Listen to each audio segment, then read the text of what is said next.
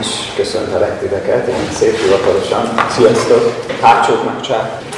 Nagyon uh, fura érzés kiállni elétek azért, mert hát azért annyira nem ismerlek titeket, vagy nem vagyok úgy a körforgásnak a része, bár nagyon megtisztelő mindig belelépni, és külön megtisztelő kiállni ide, és az embernek nem tudom, próbáltátok-e már ilyen ambivalens érzései vannak, hogy most kiállhat és bős dolgokat mondhat, miközben nem biztos, hogy tudja mindenkiről, hogy akár csak, hogy hol lakik.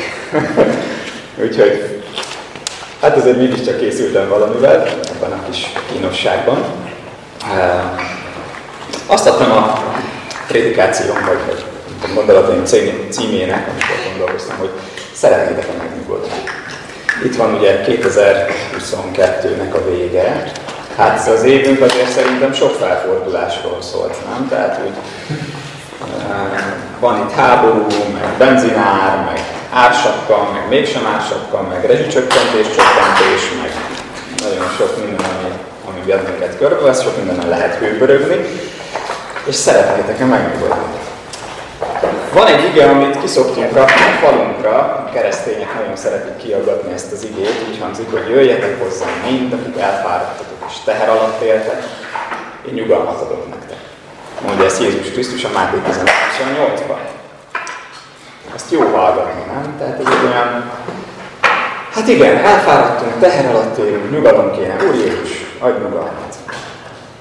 Erről szólnak az imáink, mert karácsonyba beleesünk, nem tudom hányan imádkoztak karácsony azért, azért hogy hát, hát csak legyen nyugodt az ünnepe. Nem tudom, van-e, aki nem ezért imádkozik keresztényként. Na, de jó. akkor, majd, akkor majd beszéljünk, mert egy-két trükköt mondjál, légy szíves. De azon gondolkodtam, hogy ugye van egy rohanó életmódunk, vannak terheink, van külső tényező, belső tényező, nagyon sok mindentől kéne megnyugodni. És hát ezért nem tudom, tegyétek a szívetekre a kezeteket, nem csak karácsonykor, hanem úgy az életetekben, amikor ezt az igét hallottátok, hányszor jött meg a nyugalom. És hányszor volt az, hogyha csak erre az igére gondolunk, akkor úgy de jó, már is, már is megnyugodtunk. És, és az Isteni nyugalom olyan gyorsan-gyorsan élet bennünket. Sőt, hát ugye nagyon sokszor csalódunk ebben a nyugalom ígéretben, mert azok, akik a leghangosabban hangoztatják a környezetünkbe ezeket a szép igéket, néha akkor át belénk tudnak, hogy ez a nyugalom nagyon messzire elszáll. Én azt gondolom, hogy én, én nagyon sokat úgy éltem, hogy ezt az igét szerettem, de be kell mondanom, hogy ritkán jött ez a nyugalom. És, és aztán rá kellett jönnöm 34 évében az életemnek, ami ez az idei, hogy bizony ez a, sőt bár ez a 35. bocsánat, a 35-ben, hogy, hogy azért jön ritkán ez a nyugalom, mert nem kontextusban olvasom ezt az igét. És kicsit hogy beszéljek nektek erről a kontextusról. Ugye, hol hangzik el ez a mondat? Az történik, hogy keresztelő János ugye, börtönbe kerül. Keresztelő János egy rokona Jézusnak. Hogy hanyadikán Ági unokatestvér, azt nem tudjuk, de azt tudjuk, hogy összesen fél évvel öregebb, mint Jézus. És az ő életük az, az nagyon összekapcsolódik. Nem tudom, hogy a Bibliában van-e másik ennyire szorosan összekapcsolódó életút, ahol ugye Jánosról azt mondjuk, hogy ő az útkészítő, készíti Jézusnak az útját. Ez abban nyilvánul meg, hogy, hogy hirdeti azt, vagy, vagy gyakorlatilag, ha ma azt mondanám, hogy egy influencer, aki ma arra teszi fel az életét, hogy azt posztolja a Facebookon, nem csak posztolja a Facebookon, hanem mondja be az emekben, meg a rádióban, meg mindenhol, ahol lehet, hogy térjetek meg, mert elközelített az Isten királysága. Ez, ez az egyszerű üzenet, egymondatos üzenet az övé. Nyilván ezt aztán cizellálja, amikor vele személyesen beszélgetnek, sok mindent mond, de ez, a, ez az alapüzenet. De minden jó pártnak szintén van egy alapüzenete, hallgass a szívedre, és a szocialistákat nem tudom, de biztos, hogy vannak ilyenek. Ugye, neki is egy egyszerű üzenete van aránylag. És ezzel az üzenettel ő Jézusra mutat. Ugye eljön az a pillanat, amikor az Úr Jézus találkozik ezzel a Jánossal, János kereszteli az embereket, ugye megkereszteli őket a Jordán folyóban, annak jeleként, hogy ők, ezek az emberek kérik ezt a keresztelést, hogy ők készülnek a, arra, hogy jön az Isten királysága. Ugye a hébereknek a keresztelés nem egy ismeretlen dolog. A héberek azok léptenyomon bemerítkeztek. Ez nekünk ilyen különleges egyszeri esemény, a kereszténység mellett így hisz kapott egy új jelentéstartalmat, de a hébereknél ez nem volt ritka a templomba menetel előtt, a havi vérzés után, a mit tudom én miután, nagyon sok helyzetben ők bemerítkeztek. Nekik bemerítő medencék voltak, a templom előtt is volt, úgy hívták, hogy mikva, egy ilyen kis medence, és akkor szépen egyik oldalon bementek, másik oldalon kimásztak, gyorsan megszállította őket a nap, és ezt a, a hogy hívják, ez több helyen volt ilyen kis medencéjük, a gazdagoknak állító általában a saját házukban is volt, és az arándokokat beengedték, amikor nagy alkalom volt, hogy jöjjenek, merítkezzenek be, tisztuljanak meg, és akkor rituális tisztaként mehetnek be a templomba. Úgyhogy amikor János ezt hirdeti, hogy térjetek meg, mert eljöttek itt Isten királysága, és ezek az emberek bemerítkeznek, akkor igazából egyszerűen amellett vesznek vallást, hogy ők szeretnének készek és tiszták lenni arra, hogy az Istennek ezzel a királyságával találkozzanak. Úgyhogy ez János üzenete, és megjelenik nála Jézus egyszer, és szintén bemerítkezik Jézus Jánosnál, és akkor János vonakodik megkeresztelni őt, mondván, hogy hát inkább neked kéne engem, nem? Tehát ha te vagy a tiszta, akkor én vajon, vajon mi vagyok? És Jézus azt mondja, hogy nem, te keresztelj meg, mert így kell, hogy ez így van a rendje a dolgoknak.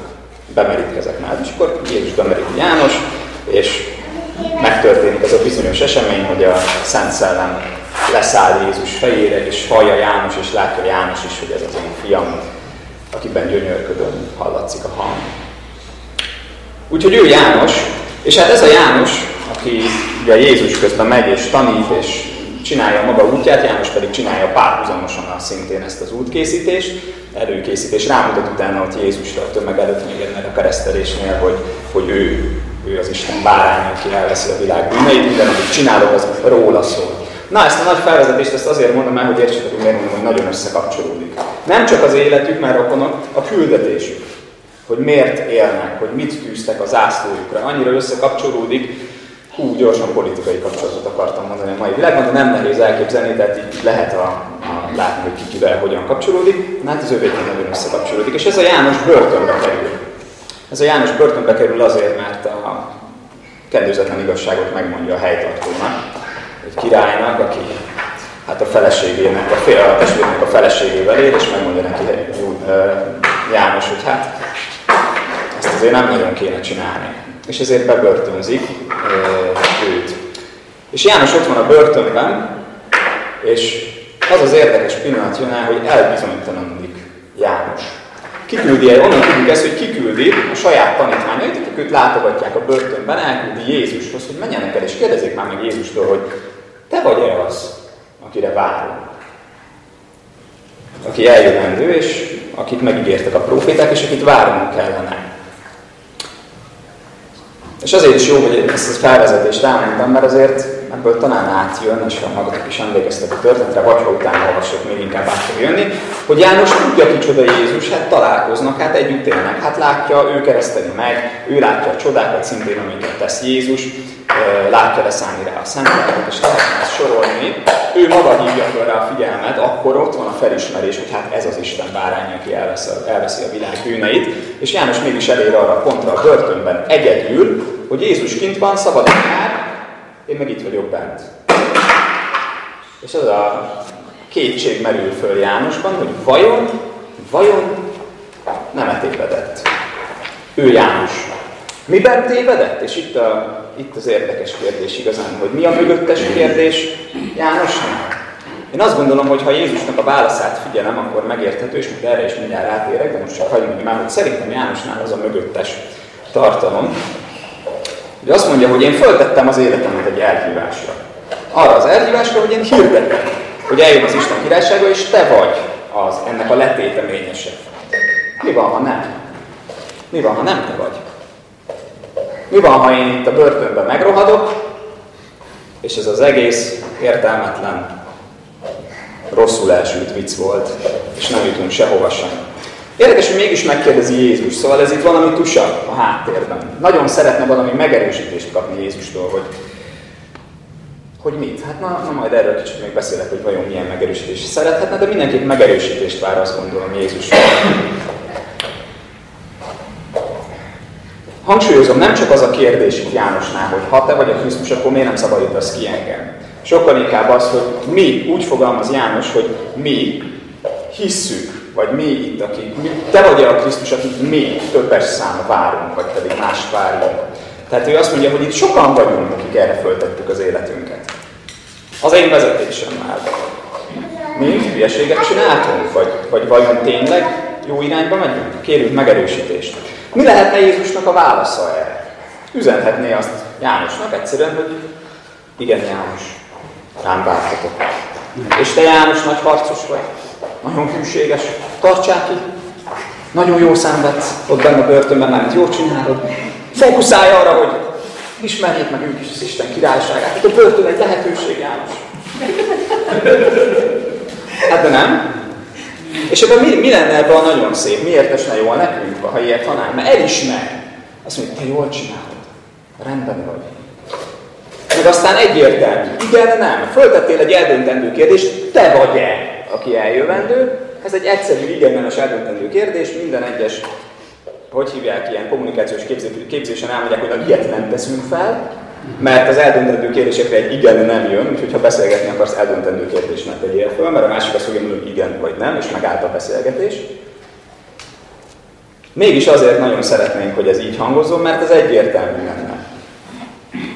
És miért? Mert a megnyugvást mi is, meg ebben a helyzetben azt mondom, ugyanezt tennénk, meg János is azt várja, hogy ha van egy egyértelmű válasz, és van egy egyértelmű látás arról, hogy ki vagyok én, és hogy én jól vagy rosszul csinálom, még azt is, hogy rosszul csinálom, könnyebb elfogadnom, ha tudom, mindazt, hogy nem tudom. Jó lenne, jó lenne egy egyértelmű válasz, mert az megnyugvást adna. De hogyha Isten adna nekünk, vagy Jézus adna itt ebben a helyzetben ilyen egyértelmű választ, akkor nagyon sokszor tudjátok, hogy becsúszunk bele? Leállítjuk a párbeszédet, és innentől már tudjuk, hogy mit kell csinálni. Azt mondja így Jánosnak Jézus, hogy hát igen, igen, akkor János lehet, hogy tényleg villámgyorsan neki jár a börtönből. Még elrendezni néhány dolgot, amit el lehet, annak érdekében, hogy ez Jézus nagyon gyorsan betöltse a küldetését. Úgyhogy Jézus nem mond neki ilyet, és az a baj, hogy nagyon sokszor úgy járunk, hogy egyértelmű választ várunk, és, és amikor ott elhibázunk, hogy megkaptunk egy egyértelmű választ, akkor meg utána tovább visszük, és hogyha elrontottuk, akkor azt mondjuk, hogy de hát a kijelentő volt a hibás. Hát akkor miért a kijelentés? Miért mondta az Isten? Valahogy letoljuk magunkról a felelősséget.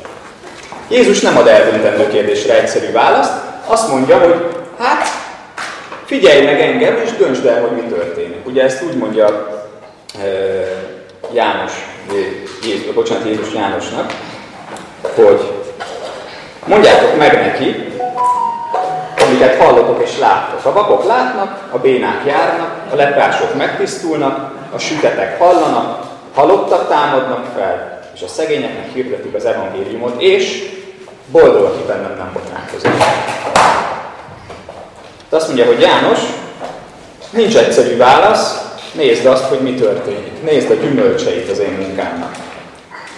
Azaz, döntsd el te, tiéd marad a felelősség. Nem az van, hogy majd én megmondom, és ezzel át is vettem a felelősségét mindennek, ami ezután történik, mert általában sajnos az történik, hogy az egyszerű válaszok után mi át is tudjuk a felelősséget minden hibáért, hanem azt mondjuk, te döntsd el. Jézusra ez egyébként jellemző. Ott van a beteg, aki ott van és egyértelműen beteg, és szeretne meggyógyulni, és Jézus mégis azt a nagyon egyszerű, furcsa kérdést teszi föl, hogy hát akarsz-e meggyógyulni? Hát nyilván. Hát nyilván, nem? Hát nem tudom, nyilván. Milyen áron? Milyen áron akarsz meggyógyulni? Mennyi az, amit ebbe te bele akarsz tenni? Rögtön megjelenik, megjelenik a felelősségnek a kérdése. Jézus felelősségben szeretne minket tartani, vállaljuk a felelősséget azért, hogy valamit döntünk, hisz a vége úgyis az, hogy valamit gondolunk Jézusról, és azért felelősek vagyunk. És azt mondja, hogy nézd meg a gyümölcsöt, és dönts arról, hogy mi a gyökér, mi történik vajon. Mi ki vagyok én vajon az alapján, hogy mit történnek. És tudjátok mi az érdekes, hogy Jánosnak még csak nem is a saját életében történnek ezek. Még csak az a megnyugvás sincs, hogy azt mondja, hogy János, nézd meg a te életedben a gyümölcsöt, hát nem? Hát milyen jó neked, hogy én vagyok. Hát lehetek én nem Istentől, ha, ha neked ennyire jó? Nem ezt mondja, nem te vagy a középpontban. Még csak azt sem mondja, hogy János, hát nem olvastad a proféciát? Láttad beteljesülni őket? Láttad a Szent Szellemet?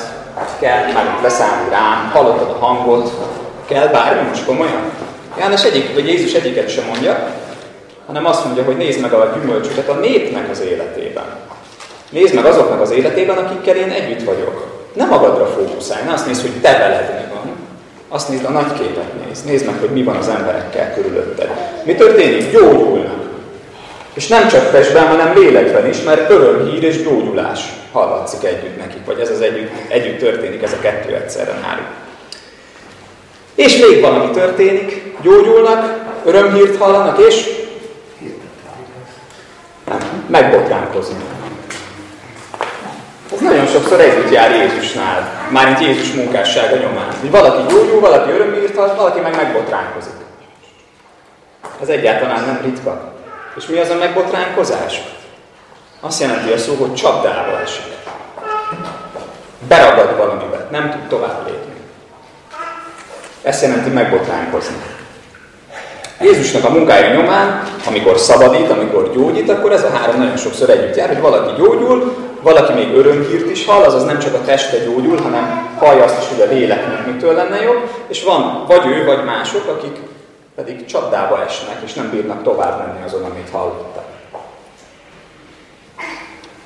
Jézus valahol ezt üzeni, azt gondolom Jánosnak itt, hogy János igazából te csapdában vagy. A saját elvárásaidnak a csapdájában. Nem tudod elfogadni azt, vagy nehéz el, feldolgozni azt, hogy nem úgy alakulnak a dolgok körülöttem, ahogy te gondolod, hogy alakulniuk kellene. És azt mondja, hogy a boldogsághoz, az út folytatásához nem az visz, hogy én mondok egy egyszerű igent vagy nemet, hanem az visz, hogy te megbékelsz, az, megbékelsz azzal, hogy nem úgy alakult, ahogy vártad.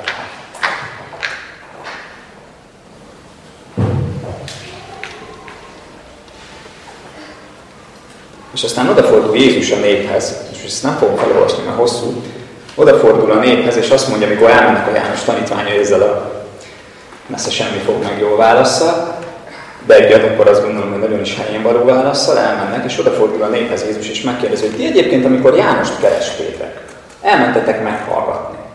Akkor miért mentetek meghallgatni? Azért mentetek meghallgatni, mert azt vártátok, egyébként a meghallgatni az azt mondja, hogy tehát ti léptetek. Ti csináltatok valamit, ti kimentetek a pusztába, vállaltatok valami utat, terhelést, nehézséget, mert vártatok valamit. És ez tök jó, hogy csináltok valamit azért, hogy valami történjen, de mit vártatok? Azt mondja, hogy célingatta nádat vártatok? Valakit, aki hajlítható, simulékony, beáll az áramlatba, majd alkalmazkodik a ti gondolataitokhoz, van kedves vezető lesz, a körülvevő világhoz igazodik. És hát nem azt kapjátok, csalódtatok, mert kemény volt, mint a penge, olyanokat mondott, amit hallgatni se volt jó, oké, most megingott, de egyébként egyáltalán nem volt hajlékony nátszál, hajlítható ember. Vagy mit vártatok? Azt vártátok, hogy valaki, aki gazdagságot fog, gazdagsághoz vezető utat fog nektek hirdetni, jóléti evangéliumot fog mondani nektek? Azt mondja, hogy hogy kell, hogy az Isten, hogy, hogy vezet titeket arra, hogy gazdagok legyetek? Hát, hogyha azt várjátok, hogy nem, nem, nem tűnt föl, hogy ez a pusztában hirdeti? Tehát, hogy a gazdag ember az a palotában van. Ha sikertörténeteket akarsz hallani és meggazdagodni akarsz, akkor a palotába kell menni, ez a pusztában van. Volt. Nyilván ilyet sem hallottatok tőle. Nem azt kaptátok, hanem egy azt kép a puritánt kaptatok. Csalódtatok.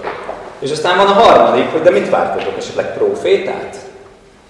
Azaz arra, arra gondoltatok, hogy itt lesz valaki, aki előre mutat, és valami új irányba terel bennünket, majd, majd irányba rak minket, és valami új elkezdődhet. Azt mondja, na igen, ezzel már nem csalódtatok akkorát, proféta volt, csak még ezt is félreértitek, az történik, hogy amikor végre van valaki, aki valamilyen irányba állít titeket, és ti ezzel az irányjal még mondjuk azonosulni is tudtok, akkor utána azt mondja János, a Jézus, hogy hát az Isten országának a várását, azt átfordítottátok egy ilyen erőszakos helyezkedésre. Az erőszakosok próbálták megszerezni ezt az országot. És egyébként pedig Illés nagyobb, mint proféta, már ha el tudjátok ezt fogadni. Nagyobb, mint proféta, sokkal nagyobbat készít elő, mint amit akár csak maga is gondolt. Tehát akármit kerestetek, és mentek oda, mindig az lett a vége, hogy megbotránkoztatok. Nem azt kaptátok, amit vártatok.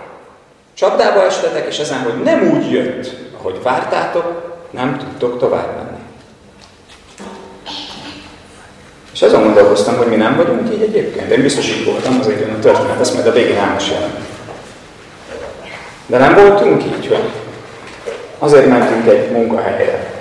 De azért mentünk akár egy gyülekezetbe. Mert azt gondoltuk, hogy itt a vezető olyan érzékeny és befogadó, és akkor az igazából helyett nekünk arra, hogy majd azt csinálunk, amit akarunk, de azok lehetünk, akik akarunk lenni. És aztán valamiért csalódtunk, mert mégsem az, vagy mégsem olyan. Vagy azért mentünk oda, mert azt reméltük, hogy majd ő segít, majd ez a cég, majd ez a kultúra, majd ez a gyülekezet, majd ez segít minket ahhoz, hogy mi jó létet élhessünk meg, akármiben, nem feltétlenül pénzben, bármiben, majd ők segítenek, és abban is csalódunk.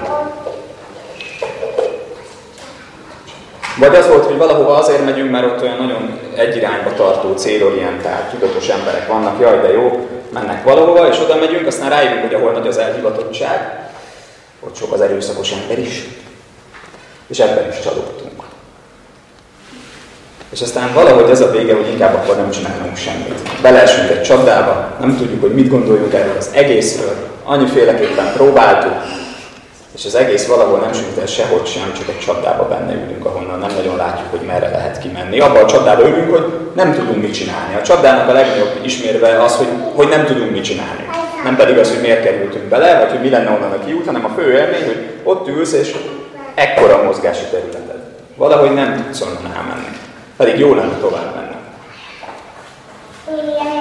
Aztán Jézus utána rámutat arra is a népnek, hogy kimondja egyszerűen szó szerint, hogy tudjátok, mit csináltok? Eljött a János, aki nem eszik és nem iszik, nem mondható el róla, hogy bármi rossz szokása lenne, és azt mondjátok, hogy ördög van benne. Azért nem iszik és nem iszik. Aztán eljött az emberfi, az meg eszik is iszik, rá meg azt mondjátok, hogy falánk és részeges ember. A vámszedők és a bűnösök barátja. Tehát mit mond Jézus? Azt teszitek, hogy azt mondja, nem, nem úgy táncol az Isten, ahogy ti fügyöltök. És ezt nehezen emésztitek meg. A gyerekek egyébként nagyon őszinték, nem tudom, figyelitek őket, ők ezt nagyon sokszor csinálják, hogy semmi se jó. Azt mondod neki, hogy nem jó, és akkor mondod neki a bivác, hogy igazából az se jó. És akkor kész ott vagy, hogy nem lehet vele mit csinálni, majd valahogy csak tovább visszük. Szerintem mi nagyon sokszor csináljuk ezt, sokkal többször, mint ahányszor gondoljuk, csak mellé rakunk valami szép, intelligens teológiát, indokot, felnőtt érvet, bármit. Én a munkahelyen nagyon sokszor találkozok vele, hogy a kollégáknak igazából semmi se jó. De teljesen mindegy, hogy mit csinálsz, úgyis csak rosszul csinálhatod. Jézus ugyanezt mondja, hogy sokszor ez történik, hogy azt várjátok, hogy Isten így vagy úgy csinálja, de Isten igazából akárhogy csinálhatja. Mert neked az Isten koncepcióval van bajod, nem azzal, hogy mit csinál. És aztán rámutat még Jézus egy dologra, azt mondja nekik, hogy, hogy a jelek sem mentenek meg titeket. Néha azt várjátok, azt várjuk mi is, hogy felsorol Jézus egy csomó várost, hogy mekkora csodát tett azokban a városokban, és azt mondja, hogy hát semmi nem történt, nem tértek meg, semmi nem lett, csak az ítéletük lett még nagyobb, de semmi nem történt velük. És közben pedig mi mégis mekkora jelentőséget tulajdonítunk a döntéseinkben és az isteni vezetésben a jeleknek. Úgy érezzük, hogy akkor tudunk tovább menni, ha van jel valami, Isten azt jelezte, hogy most jó, most aztán tényleg arra lehet menni. János itt ugye nem kap semmilyen jelet. Pedig elég komoly és érthető a kérdés. Tehát amit akarok ebből kihozni, a nagy fölvezetés, és most visszatérek az alapigéhez, ugye, három oka van a okára mutat rá Jézus a megbotránkozásnak, hagyd mondjam úgy, hogy a csapdába esésnek, a, a elakadásnak, ez még jobb, igen, az elakadásnak három okára mutat rá. Az egyik az, hogy nem azt kapjuk, amit várunk, ha meg egy kicsit hasonlít, akkor elkezdünk rajta erőszakoskodni, hogy még nagyobb szeretünk legyen, és a vége az, hogy megint csak nem azt kapjuk, amit vártunk. Aztán a másik oka, amiért elakadunk, hogy az Isten nem úgy táncol, ahogy fütyülünk, és egyszerűen csak kritikusak leszünk, semmi sem lesz elég jó kívülről. A harmadik meg, harmadik meg, hogy jeleket várunk, és arra helyezzük a hangsúlyt, hogy majd ezek a jelek elsőprő erővel fognak bírni az életünkben. És Jézus azt mondja, hogy ez a három oka annak, hogy elakadunk az életünkben. És ezután mondja ezt az igét, amit felolvastam, miután ezt az egész felsorolást elmondja, mondja azt az igét, hogy gyertek hozzám, ha megfáradtatok és megterheltettetek. De mit mond? Mit mond ez az egész? Kinek a csapdájában vergődünk? A saját csapdánkban. Nem a kormány állította a csapdát, nem az egyház állította a csapdát, nem a családom állította a csapdát, nem a testvéreim állították a csapdát. Nem jó, én nem azt mondom, hogy semmi sem az ő hibájuk, de a csapda igazából saját. Az a csapda, hogy megütköztünk valamiben, mert nem úgy történt, ahogy vártuk. Nem úgy történik, ahogy várjuk.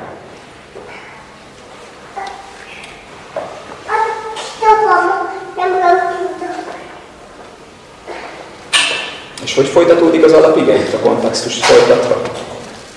Mert ez nagyon fontos. Nagyon fontos, hogy hogy, hogy folytatódik ez az ige. Mert Jézus nem csak azt mondja, hogy gyertek hozzám, akik megfáradtatok, és én majd megnyugtatlak. És egyszerűen ez annyit jelent, hogy elég oda menni és elsírni magunkat Istennek, és Isten megsimogat, hogy ó, kedvesem, hát igen, szörnyű ez a világ. Mindenre. Te jó vagy? Ők nem. Hordozd.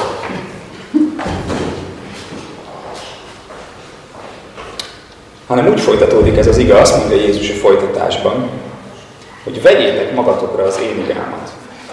És tanuljátok meg tőlem, hogy szerint vagyok, és alázatos szívű, és megnyugvást találtok a lelketeknek. Mert az én igám boldogító, és az én terhem könnyű. Hogy hangzott az alapide? Az alapige? Úgy, hogy, úgy hangzott, hogy jöjjetek én hozzám mindjárt, akik megfáradtatok és megvagytok terhelve, és megnyugvást adok nektek. És azt mondja, hogy mitől lesz megnyugvásotok? Megtanuljátok tőlem, hogy én szerint és alázatos vagyok. És megnyugvást találtok. A kettőt nem lehet kíván elválasztani. Tehát nem lehet azt csinálni, hogy Istentől kérek megnyugvást, úgy, hogy közben nem tanulok, közben eltolom magamtól az alázatot és a szerítséget. Jézus azt mondja, hogy ez a záloga annak, hogy én nyugalmat találjak. A záloga az egyszer egy aktív cselekvés. Jézus arra hív, hogy tegyek fel egy igát, és erről mindjárt beszélek egy kicsit, hogy mi az, hogy igát felvenni. Tehát nem passzívan várok, beállok valamiben. Csinálok valamit, a másik pedig egy belső változás, hogy megtanulom Jézustól, hogy mi az, hogy szeréd és alázatos. Az alázat nem egy népszerű fogalom, én úgy gondolom. Én nem szerettem nagyon sokáig, beszélni még kevésbé beszéltem róla, de nem sok mindenkit hallottam, aki beszélt volna róla. Azt gondolom, hogy részben azért, mert nagyon rossz képünk van arról, hogy mi az, hogy alázat. A Viki szótár ezt nagyon jól leírta, hogy mi a mi rossz képünk az alázatról, kinyitottam, hogy na, mondja meg a Viki szótár, mi az alázat, ez mindig segít. A Viki szótár azt mondja, hogy hát egyszer az, hogy a saját érdemek lebecsülése, és eközben más személy érdemeinek a túlértékelése, saját tetteiért elismerés, kitüntetés nem igénylő önleértékelés. Tehát mi? Önértékelési zavar. Aztán a következő definíció, kellő szerénység nem zavaró, visszafogott és udvarias viselkedés.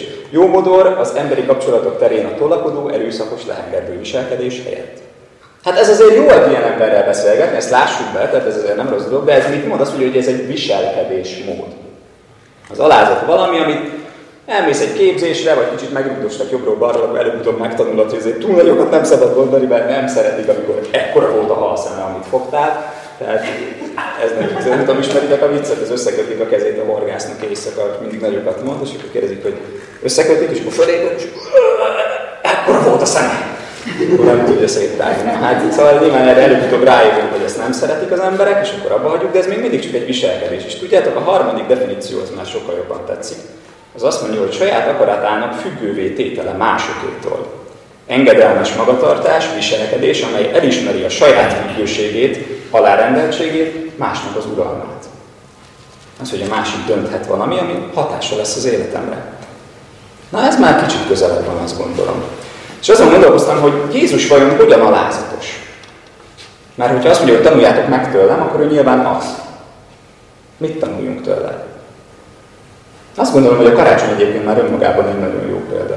Képzeld el, hogy az Isten ember lesz. Aki hatalmas, alávetett lesz. Egy anyuka szoktatja. Ha nem szoktatja, Jézuska éhen hal. Hogyha megfázik, belehal. Mondhatjuk, hogy hát Isten úgy is megvédenék. Nem tudjuk, azért szerintem Mária elég komolyan vette a feladatát, és nem érezte, úgyhogy jó, hát Isten majd úgy is mondott visel erről a Jézusról, úgyhogy nem annyira kell bepójálni, mert ez szuper baba, ezen nem lesz semmi. Tehát lényeg az, hogy Isten ember lesz, már ebbe ő magában benne van az, hogy a hatalmas, az a alávetett lesz, a természet fölülé, fölött lévő alávetett lesz a természetnek. Aztán, ha tovább megyünk, ugye mit tudunk? Jézus ugye templomban ott a történet, elnézést, ilyen ilyen általános keresztény tudásra fogok most így utalni, talán még a hittanról is megvannak ezek. Jézus ugye fönt van a templomban, a szülei keresik 12 éves korában, leszakad a szüleiről, ott marad, mert hogy ő a templomban ott beszélget a főpapokkal, a szülők már mennek félig haza, amikor rájönnek, hogy hoppá Jézus valahol elveszett, visszamennek a templomba, és megkérik Jézust, hogy hát ugyan már legyen szíves hazajönni. És Jézus ugyan azt mondja nekik, hogy hát nem tudjátok, hogy én azért, nekem ez itt az otthonom, meg ez az én atyám háza, de jó, oké. És hazamegy be. És leírja a Biblia, hogy onnantól kezdve végig aláveti magát a szüleinek. Az Istennek azt mondta az ember, ugyan gyere már haza. Hát téged keres az egész rokonság. Most komolyan. És Jézus aláveti magát ennek. Aztán utána ott van a kámai mennyegző. Az anyukája oda sugja Jézusnak, hogy nincs koruk. Jézus mondja, hogy hagyjál már békén. Nem jött még el az idő, hogy én itt bármit csináljak. Mit csinál a kavarós Mária? Oda megy a szolgálathoz, hogy te, bármit mond. Majd kövessétek, amit mond. Na most Jézus ezek után ne csináljon semmit. Üljön ott, és mondja, hogy anyukám mondta, az, az ő ügye. Beszéltek meg vele. Nem, nyilván föl kell. És jó képet vág a dologhoz, és bort csinál a vízből, aminek már aztán ismerjük a történetét. De lényeg az, hogy mi történik? Kényszerhelyzetbe hozzák az Isten. Megkérdőjelezik az időzítését az Istennek. Maga a Jézus mondja azt, hogy hát ez még nem az én időm, én nem ebbe a pillanatban szeretnék bármit csinálni. Mária megkérdőjelezi, és Jézus aláveti magát ennek a megkérdőjelezésnek. Aztán utána ott van jó néhány példa, még csak még néhányat kiemelek. Ugye Jairusnak a lánya meghal, a zsinagóga vezetőjé, és Jézus mondja, jó, nem halt meg, csak alszik. És kinevetik. Tudjátok kik? A tanítványai. A Biblia fölírja, hogy akik ott vannak, akkor az három tanítvány, Jairus meg a felesége. Nem a nép neveti ki, a tanítványai nevetik ki Jézust. És Jézusnak nem derogál, hogy őt kinevették. Nem kezd ezen. Nem tudom, semmit nem kezd bele. Mintha meg se történt volna. Természetesnek vesz, hogy hát igen, ez tényleg egy kicsit furaszító, de nem baj, föltámad a kislány. Aztán elárulhatja a saját barátja csókkal. És nem csap le a világ. És ezt még a végtelenség lenne, a kereszt halálon át nagyon sok mindent sorolni, de hogy hány olyan szitu van, és azért akartam főleg nem a emberé lesznek a kereszt halált kiemelni, mert azok kicsit olyan távoliak, hanem mindennapi helyzeteket. Jézus hány mindennapi helyzetben milyen alázatosan az embereknek átadja a kezdeményezést. És aláveti magát annak, hogy ő hogyan akarják. És szívből alkalmazkodik a környezete akaratához. Nem feladja a saját akaratát, ezt azért hangsúlyoznám, ez nem egy önfeladás, ezért mondom, hogy nem önértékelési zavar. Nem feladta, hogy neki van valami terve, és nem csupán ad másokat szóhoz jutni, mint a viselkedés, a második, hanem ez valami sokkal több. Azt mondja, hogy engedem, hogy te vezess a helyzetben. És hogy folytatódik, a, a, hogy van az igaz? Mondja, hogy vegyétek fel az én igámat. Tehát mit mond? Álljatok vele igába.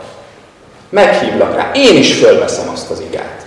Tudod, az, az igaz arra valóan járom az állatokon rajta, hogy két állatnak a teljesen ellentétes akaratát, a teljesen ellentétes késztetéseit, legyen az bármilyen fizikai késztetés akár, és az erejét és mindent egy irányba rendezzem mindig megvan a járóban a lógós, nem tudom, ismerik ezt a kifejezést, ezt a lovaknál szokták. Ez a jobb oldali, azt hiszem, az a lógós, amelyik lóg a járóban, a másik húzza, ő meg lóg. És Jézus azt mondja, hogy ő kész úgy működni ezen a világon, hogy igába fogja magát, te veled és én velem. És azt mondja, hogy tanuld meg tőlem, hogy én ezzel az alázattal megyek bele ebbe az egész. Ez egész, a veled való kapcsolatom milyen, kapcsolatom milyen alázatos kapcsolat. Én azt mondom, hogy én az Isten, aki sokkal profibb eszközökkel bizonyságot tudnék tenni, mint ahogy Szabó Péteri bizonyságot tesz, mégis Szabó Péterrel szeretném ezt a bizonyságot tenni. És hogyha te elszúrtad, és ha most én elszúrom és mondok valamit, akkor Jézus nem ott hagyott, és neki ez nem derogált, hogy hú, ez az ember, hanem akkor majd talál módot arra, hogy a lógóst kicsit húzza a megfelelő irányba. Értitek? Tehát, hogy, hogy hogy maga az a tény, hogy az Isten nem csak szóvá te veled meg velem, nem csak megváltott, hanem azt mondja, hogy rajtad keresztül, és te veled szeretném vinni az örömüzenetet ebbe a világba, az mekkora alázat az Istentől. Hányszor kell neki szabnia magát, az én tempómhoz, az én tévedéseimhez, az én elképzeléseimhez, az én sürgetésemhez, vagy lassításomhoz. És ő neki ez nem, nem az, hogy hát akkor ki az Isten, most te vagy én. Nem érzi úgy, hogy, hogy attól lenne ő Isten, hogy nekem ilyen, ilyen nem tudom, összetörtenül csak konszol, és minden úgy van, ahogy ő szeretné. De tudod, Jézus azt mondja, hogy ebbe az igába önkéntesen lehet beszállni.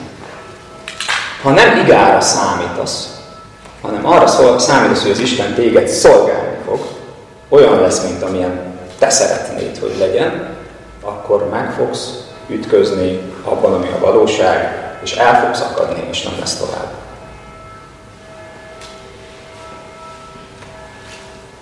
Nagyon sokszor azt gondolom, hogy nem ismerjük a szívünket egy-egy ilyen megütközésnél, hogy igazából mi van benne. Hogy amikor úgy gondoljuk, hogy Isten nem olyan, nem úgy teszi. Nincs igaza a Bibliának. Nem az van a Bibliában. Emberi konstrukció. Az egyház találta ki. Az egyház csinálja így, az egyház rossz. És a többi. Akkor hányszor ez van, hogy nem arról van szó, hogy, hogy az üzenettel van bajunk, hanem a, mármint, hogy a Biblia valós üzenetével, hanem azzal van bajunk, hogy nem olyan, mint amilyen szeretnénk, hogy legyen. Valamiért kényelmesebb lenne nekünk másképp. Hagy meséljek így a végén egy, egy ilyen személyes részt ehhez, mint az árásaként ennek az ügynek. Valamelyes már ismeritek a múltam, hiszen múltkor szót ejtettem róla. Mi egy másfél-két évvel ezelőtt, egy év, bocsánat, ebben az évben, de maga a folyamat az régebben indult, három vagy négy évvel ezelőtt. Azt láttuk a feleségemmel, hogy az Isten hív bennünket valami más, mint amiben éltük addig az életünket. Aminek aztán az lett a három éves keresgélés és imádkozás után a vége, hogy elindultunk és gyülekezetet váltottunk, és kerestük, hogy vajon hol van a helyünk. És azt kell mondjam nektek, hogy ez a gyülekezetváltás nem olyan lett, mint amit vártam. Nem vártam semmit igazából. Valahol tök logikus, ami történt. De azt kellett tapasztalnom, hogy igen ám, de ha te fölállsz és mész, akkor 18 év keresztény múltját, 17 éves koromban kereszteltetek meg, azt nagyjából eltörölték. Legalábbis ebben a pillanatban. Hosszú távon nyilván ez ott marad, mint tapasztalat. De becsöppensz egy gyülekezetbe, ahol neked ez már a harmadik gyülekezeted. Ez sehol sem jó levél. Hmm. Teljesen jogosan. Én is azt a kérdést tenném fel, hogy miért vagy te itt? Hány halott és fájó van mögötted? És mit hagytál ott? Teljesen jogos kérdés. Nagyon ritka az, hogy az emberekbe az merülne föl, hogy az Isten hívja őket valamire. És még ez engem sem ment fel az alól, bizony én is elszúrtam dolgokat, és ez egy teljesen jogos kérdés lenne. De nem csak az, hogy van benne bizalmatlanság, teljesen érthető, hanem nyilván te neked van egy keresztény tapasztalatod, ismeritek, hát itt is prédikálok. Ezt senki nem tudja, hogy én már csináltam ilyet, és hogy hány éven át csináltam. Teljesen érthető, hogy nem tudja. És hozzá lehet venni azt, hogy dicsőítettél, meg lelki gondoztál, meg mit tudom, nagyon sok mindent oda lehet tenni, és amikor te ezt a lépést megteszed, akkor ezt a 18 et így legalábbis az elején, aztán ez nyilván remélhetőleg gyorsabb a jövőben, és ezek visszajönnek, és Isten nem véletlen adta őket, de van egy olyan nagy tapasztalatod, hogy te hirtelen pont ugyanolyan lettél, mint az utcáról betérő bárki. Teljesen érthető. Senki nem hibázott. Senkit nem lehet hibáztatni. De nem ezt vártam. Ezen nem gondolkodtam el, hogy ez hogy lesz. És tudjátok, mit éltem meg? Nem rosszul esett a névtelenség, bár ember vagyok, és azért be kell vonni, még ez is akár ott van. De tudjátok, mit keltett, keltett bennem? Ugyanazt, mint Jánosban. Elbizonytalanodtam. Itt van a pillanatnyi élmény, ami egyáltalán nem olyan, mint amit gondoltam. Elhívott az Isten, de ebben a pillanatban nagyon kényelmetlen a gyümölcs, ami van körülöttem. Van egy identitásválságom, kapcsolódik hozzá némi szorongás. Akkor ez nem azt jelzi, hogy nem az Isten vezetett? János ugyanezt a kérdést teszi föl. Itt vagyok a börtönben. Identitásválságban. Azt se tudom, mire tettem föl az életem. Volt értelme az elmúlt nem tudom hány évnek? Tényleg itt kell lennem? Tényleg értelmes dologra csináltam? Nem csak borzalmasan elszúrtam ezt az egészet? És Jézus azt mondja így Jánosnak, hogy hát, hogy ez nem így működik. És isteni kijelentés volt számomra ténylegesen egy imádkozás pillanata, amikor Isten elém hozta ezt az igét. A semmiből ezt tanuljátok meg én tőlem, hogy alázatos vagyok, és nyugalmat találtok a lelketeknek. Hogy a békességednek az útja nem az lesz, hogy az Isten ad egy jelt, még az sem lesz, hogy azt mondja, hogy neked van igazad, de mindent jól csináltál. Ez most egy nehéz időszak. Nem ezt mondja, hanem azt mondja, Petikém, felelősség. Hoztál jó és rossz döntéseket. Vezettelek? Vezettelek. Szerettelek? Szerettelek. Bízhatsz bennem? Bízhatsz bennem, szóval ne tord a felelősséget. Gyere tovább. Alávetsz, vesd magád alá annak, ami most van, procedúra. Vesd alá magad annak, hogy ez ilyen. Szépen alázattal, szeriden, önben, és, és ez nem csak úgy, hogy, hogy hadsz másokat, hanem itt arról van szó, hogy ténylegesen megaláz az Isten.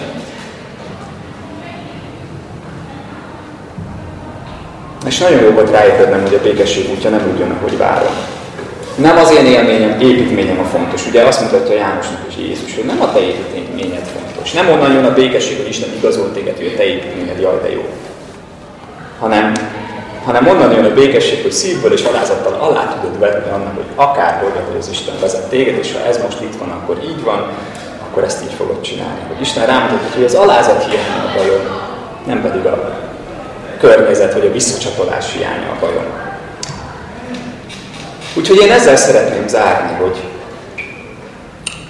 az a kérdés, ezt gondolom mindannyiunkra, és engedjétek meg, hogy én ezt kérdezem tőletek, hogy ha akartok békességet, akartok? Akartok, gondolom. Akkor elfogadjuk-e azt, hogy ez a békesség, ez nem úgy jön, mint ahogy várjuk.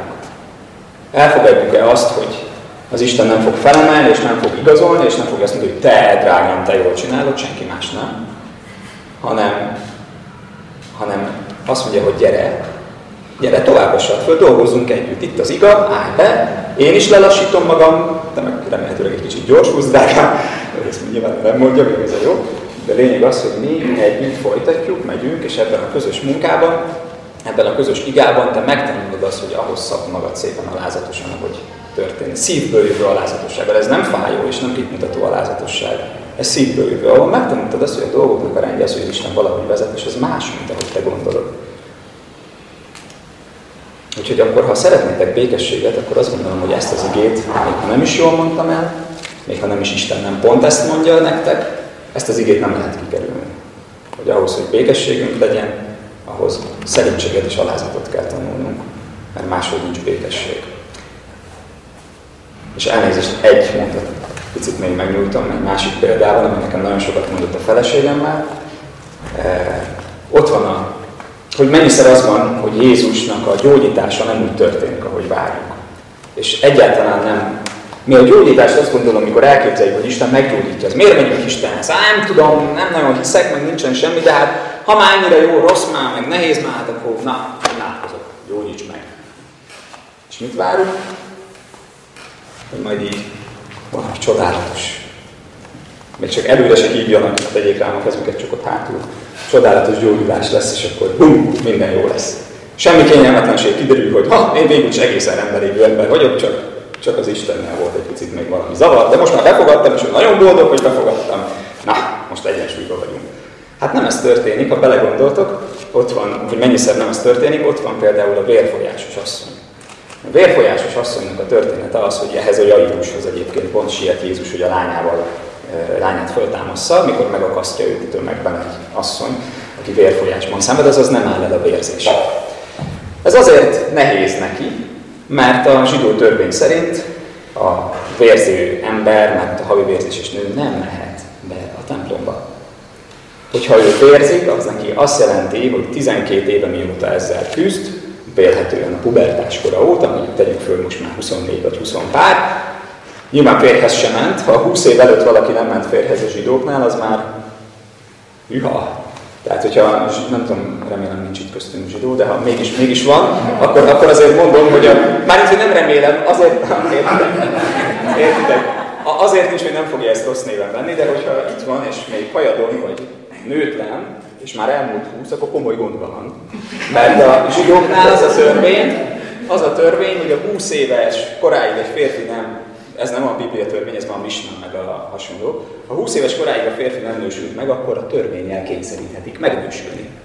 Mert milyen rendellenes már, hogy nem nősült meg. Na most képzeld el ezt a szegény nőt, hát ez nyilván senkinek nem kell, itt van 24 évesen, már nem hajadon, és mi lesz még ebből. De tudjátok mi az érdekes, hogy azt mondja a Biblia, hogy amikor Jézus csak megérinti ez a nő, abban hitte, hogy majd akkor meggyógyul, és megérinti, és megpróbál eltűnni a tömegben az érintés után. Rögtön meg is gyógyul egyébként, de Jézus megpróbál, és azt mondja, hogy Jácsi, valaki megérintett. És arra azt mondják mindig a hogy ah, Jézus, 5000 vagyunk. Mi is nyomunk egy kicsit jobbra-balra, valaki megérintett engem is. és, és, és Jézus azt mondja, hogy nem, nem, nem, mert érzékeltem, hogy kiárad belőlem az Isteni erő. Valaki van itt, aki engem úgy érintett meg, mint ti nem. Ő nem csak nyomkod. Valamit, valamit szeretett volna tőlem. És, és akkor az asszony azt mondja a Biblia, hogy nagy kéztördelve előjön, nagyon nem akar előjönni, nagy nehezen előjön. És, és Jézusnak ott el kell mondani a tömeg előtt, hogy ő, hát, hogy ő miért, meg hogyan, meg miért történt ez az egész. Az hagyján, hogy és ott toporog a háttérben, és várják, hogy nekem van egy haldokló lányom otthon, igazán mehetnénk, meg én vagyok a zsinagóga vezető, amit mondod, képzeld el, hogy milyen jó szitu. Rögtön a zsinagóga vezető előtt mondhatod el, hogy, hogy te miért is nem járhatsz jó néhány év a zsinagógába, aki persze nyilván tudja, de hát ezeken jól lehet csámcsogni. És ez egy nagy szégyen Izraelben, hogyha neked ilyen van. Tehát ez nem kicsi dolog, ez valami hatalmas csapás. Az Isten gyakorlatilag eltaszított téged, nem lehetsz a jelenlétében, hogyha neked ilyen betegséged van. Úgyhogy azt mondja, nagyon-nagyon fél, följegyzi a Biblia, hogy nagyon fél ettől a helyzettől, elmondja ezt az egészet, és utána Jézus azt mondja neki, hogy lány, a hited megtartott. Meg. És az asszony fölkel és elmegy. De hogy úgy történik a gyógyulás, hogy az asszony szeretné? Nem. Olyan kínos az asszonynak, mint valószínűleg soha. Jézus nem finoman szólva kihívja a komfortzónájából ebben a gyógyulási pillanatban. Finoman szólva. De tudjátok szerintem miért? Ez már nem Biblia, ez csak az én gondolatom. De tudjátok miért? Mert a vérfolyásos asszony nem csak fizikailag vérfolyásos, a vérfolyásos beteg nem csak fizikailag vérfolyásos, hanem erre nem tudom mi a jó szó, mentálisan is vérfolyásos emberi vált, azaz kitaszítottá vált. Ő csak így tud gondolkodni. Ő csak eltűnni tud. Ő, hogyha most Isten őt így megújítja, hogy úgy, ott a hátsó sorban, és nincsen semmi, nincs komfortzónából kihívás, minden úgy maradt, te jó vagy drágám, csak a gyógyulás hiányzott, akkor ez az asszony lehet, hogy még nagyon sokáig nem megy a zsinagógába. Vagy lehet, hogy bemegy, de nagyon súlyogva, de nem is biztos, hogy fölvállalja, mert mit gondolnak a többiek, most akkor hogy mondja el, vagy nem mondja el, vagy most akkor hogy volt, vagy mi lett volna. Nyilván tudják, hogy gond van, de akkor hogy van. Értitek, hogy ő lelkében, gondolkodásmódjában azonosult, alkalmazkodott ahhoz, ami az ő betegsége. És hiába újítjuk meg a testét, hogyha lelkileg ő nem változtat azon, amihez hozzászocializálódott 12 éven át. És Jézusnak még erre is gondja van, hogy kezdjük ezt azzal, hogy akkor gyere és itt, itt.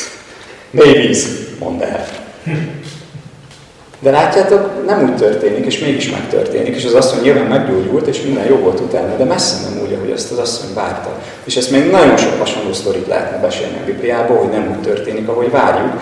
És az a nagy kérdés, hogy amikor nem úgy történik, ahogy várjuk, akkor ezen elakadunk, önmagunkat hibáztatjuk, másokat hibáztatunk, szorongunk, jelt kérünk, választ várunk, igazolást várunk, mindent megpróbálunk tenni azért, hogy kiderüljön, hogy most mi van, meg hogy kinek van igaza, meg hogy kéne történjen, meg a és lehet, értitek, ezek kényszercselekvések, az elakadást feloldandó, vagy pedig kérjük az Istent arra, hogy tanítson nekünk alázatot és szerítséget. És akkor lehet, hogy már csak ettől a tanulástól nagyon gyorsan átbillennünk ezen, a, ezen az elakadáson. Engem az Isten átbillentett ezzel egy nagy elakadáson, úgyhogy remélem nektek is hasonlóan hasznotokra lesz ez az üzenet. Imádkozzunk!